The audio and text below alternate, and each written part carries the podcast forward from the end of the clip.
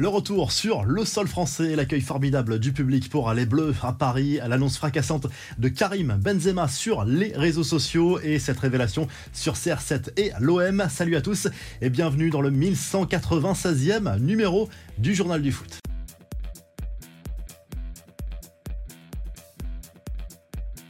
Des images qui font du bien au moral. De retour à Paris, lundi dans la soirée, les joueurs de l'équipe de France ont été accueillis par une foule immense. Place de la Concorde, 50 000 personnes au moins venues les applaudir et les féliciter pour leur beau parcours dans cette Coupe du Monde 2022 au Qatar, achevé par une défaite au tir au but en finale dimanche contre l'Argentine. On a vu des joueurs très marqués physiquement et mentalement, mais aussi des sourires devant cet accueil mémorable. Une question se pose désormais quel avenir pour Didier Deschamps? A priori, la tendance est plutôt à un maintien du sélectionneur actuel à la tête de l'équipe de France. Il veut un contrat jusqu'en 2026. Pour l'instant, la fédération lui propose un contrat jusqu'à l'Euro 2024. La réponse devrait tomber rapidement, sans doute dès cette semaine. Ça voudrait dire que Zinedine Zidane n'occupera pas le poste de sélectionneur de l'équipe de France après avoir attendu ce poste depuis quelques mois, avoir fait patienter plusieurs clubs européens. Zidane ne sera pas sélectionneur de l'équipe de France, sauf énorme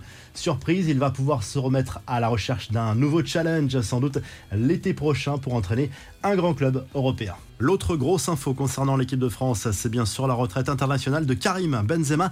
Son message lâché sur les réseaux sociaux ne laisse pas de doute. J'ai fait les efforts et les erreurs qu'il fallait pour être là où je suis aujourd'hui et j'en suis fier. J'ai écrit mon histoire et la nôtre prend fin, a écrit l'attaquant du Real Madrid avec un maillot de l'équipe de France en illustration. Une annonce faite le jour de ses 35 ans.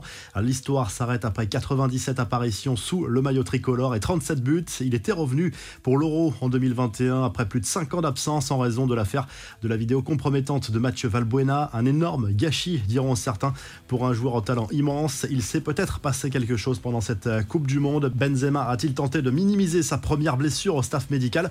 Aurait-il pu rester pour un éventuel retour durant la compétition? Beaucoup de questions qui restent pour le moment en suspens. Les Argentins, eux, sont rentrés au pays très tôt ce mardi matin, heure française, en pleine nuit en Argentine. Leur avion s'est posé à Buenos Aires. Les joueurs de l'Albi Céleste ont pu se reposer quelques heures au centre d'entraînement avant une journée de fête qui promet d'être mémorable. Au programme, une grande boucle dans le centre-ville de Buenos Aires avec un bus impérial. Ce mardi a été décrété jour férié par le gouvernement. Sergio Agüero, lui, a répondu à la polémique des célébrations des Argentins dans le vestiaire après le match. Lui qui était présent auprès des joueur durant toute la compétition. Il s'est expliqué sur son insulte contre Eduardo Camavinga sans s'excuser.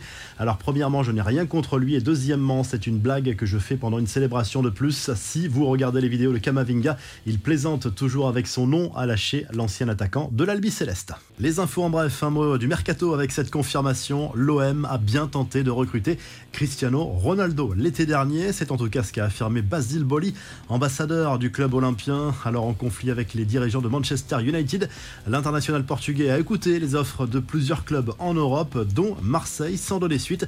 La fin d'un long feuilleton, cette fois c'est fait. Le rachat de l'Olympique lyonnais par l'américain John Textor est officiel. Jean-Michel Aulas a exprimé sa satisfaction de voir l'opération se concrétiser. Il restera a priori à la présidence du club pendant trois ans. Les premiers investissements devraient être effectués dès le mercato hivernal.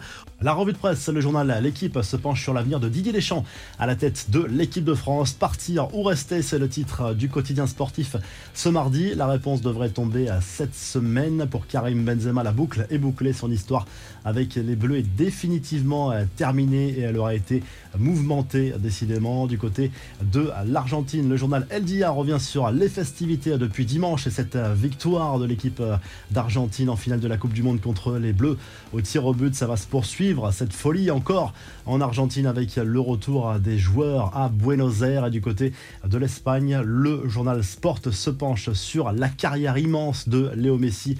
Justement, l'Argentin aura tout gagné en club avec le FC Barcelone, désormais avec le Paris Saint-Germain, mais aussi avec l'Albi Céleste, enfin avec cette Copa América remportée en 2021 et cette Coupe du Monde en 2022. Si le journal du foot vous a plu, n'hésitez pas à liker, à vous abonner pour nous retrouver très vite pour un nouveau journal du foot.